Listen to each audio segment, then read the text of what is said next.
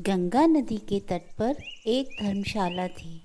वहाँ एक गुरु जी रहा करते थे। वह दिन भर तप और ध्यान में लीन होकर अपना जीवन यापन करते थे।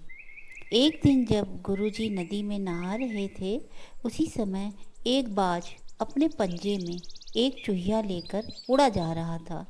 जब बाज गुरु जी के ऊपर से निकला तो चूहिया अचानक बाज के पंजे से फिसलकर गुरुजी की अंजुली में आकर गिर गई। गुरुजी ने सोचा कि अगर उन्होंने चूहिया को ऐसे ही छोड़ दिया तो बाज उसे खा जाएगा। इसलिए उन्होंने चूहिया को अकेला नहीं छोड़ा और उसे पास के बरगद के पेड़ के नीचे रख दिया और खुद को शुद्ध करने के लिए फिर से नहाने के लिए नदी में चले गए। नहाने के बाद गुरुजी ने अपनी शक्तियों का इस्तेमाल करके चूहिया को एक छोटी लड़की में बदल दिया और अपने साथ आश्रम ले गए। गुरुजी ने आश्रम पहुंचकर सारी बात अपनी पत्नी को बताई और कहा कि हमारी कोई संतान नहीं है, इसलिए इसे ईश्वर का वरदान समझकर स्वीकार करो और इसका अच्छे से लालन पालन करो। फिर उस लड़की ने स्वयं गुरु जी की देख रेख में धर्मशाला में पढ़ना लिखना शुरू कर दिया। लड़की पढ़ने में बहुत होशियार थी। यह देखकर गुरुजी और उनकी पत्नी को अपनी बेटी पर बहुत गर्व होता था।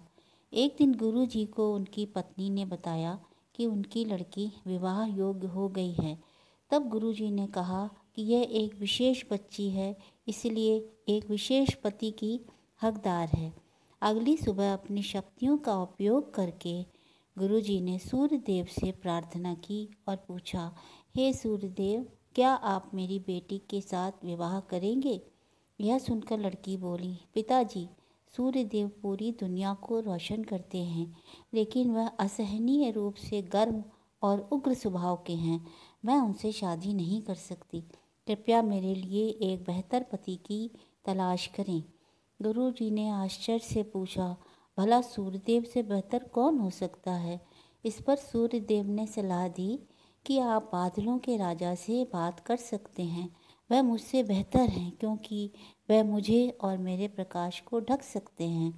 इसके बाद गुरुजी ने अपनी शक्तियों का उपयोग करते हुए बादलों के राजा को बुलाया और कहा, कृपया मेरी बेटी को स्वीकार करें। मैं चाहता हूँ कि अगर बेटी की स्वीकृति हो तो आप उससे शादी करें। इस पर बेटी ने कहा, पिताजी, बादलों का राजा काला, गीला और बहुत ठंडा होता है। मैं उससे शादी नहीं कर सकती। कृपया मेरे लिए एक बेहतर पति की तलाश करें। गुरु जी ने फिर आश्चर्य से पूछा, भला बादलों के राजा से भी बेहतर कौन हो सकता है? बादलों के राजा ने सलाह दी गुरु जी आप हवाओं के भगवान वायुदेव से बात करें।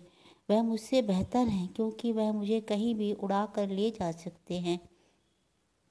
इसके बाद गुरु जी ने फिर से अपनी शक्तियों का उपयोग करते हुए वायुदेव को बुलाया और कहा, कृपया मेरी बेटी के साथ विवाह स्वीकार करें, अगर वह आपको चुनती है तो।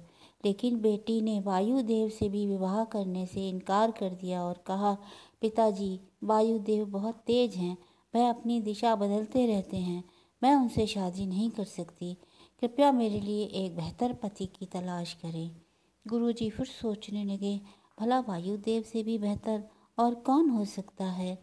इस पर वायुदेव ने सलाह दी, आप पहाड़ों के राजा से इस विषय में बात कर सकते हैं। वह मुझसे बेहतर हैं, क्योंकि वह मुझे बहने से रोक सकते हैं। इसके बाद गुरुजी ने अपनी शक्तियों का उपयोग करते हुए पहाड़ों के राजा को बुलाया और कहा कृपया मेरी बेटी का हाथ स्वीकार करें। मैं चाहता हूँ कि अगर वह आपको पसंद करती है तो आप उससे शादी करें। फिर बेटी ने कहा, पिताजी पढ़ो पहाड़ों के राजा बहुत कठोर हैं, वह अचल हैं, मैं उससे शादी नहीं कर सकती। कृपया मेरे लिए एक बेहतर पति की तलाश करें। गुरुजी ने फिर सोचा, भला पहाड़ों के राजा से भी बेहतर कौन हो सकता है? पहाड़ों के राजा ने सलाह दी, गुरुजी आप चूहे के राजा से बात करके देखिए। वह मुझसे बेहतर है, क्योंकि वह मुझमें छेद कर सकता है। आखिर में गुरुजी ने अपनी शक्तियों का उपयोग करते हुए चूहे के राजा को बुलाया और कहा, कृपया मेरी बेटी का हाथ स्वीकार करें। मैं चाहता हूँ कि आप उससे शादी करें, अगर वह आपसे शादी करना चाहे। जब बेटी चूहे के राजा से मिली तो वह खुश होकर शादी के लिए राज़ी हो गई। गुरुजी ने अपनी बेटी को एक सुंदर चुहिया के रूप में वापस बदल दिया। इस प्रकार गुरुजी की बेटी चुहिया का स्वयंवर संपन्न हुआ। इस कहानी से हमें यह सीख मिलती है कि जो जन्म से जैसा होता है, उसका स्वभाव कभी नहीं बदल सकता।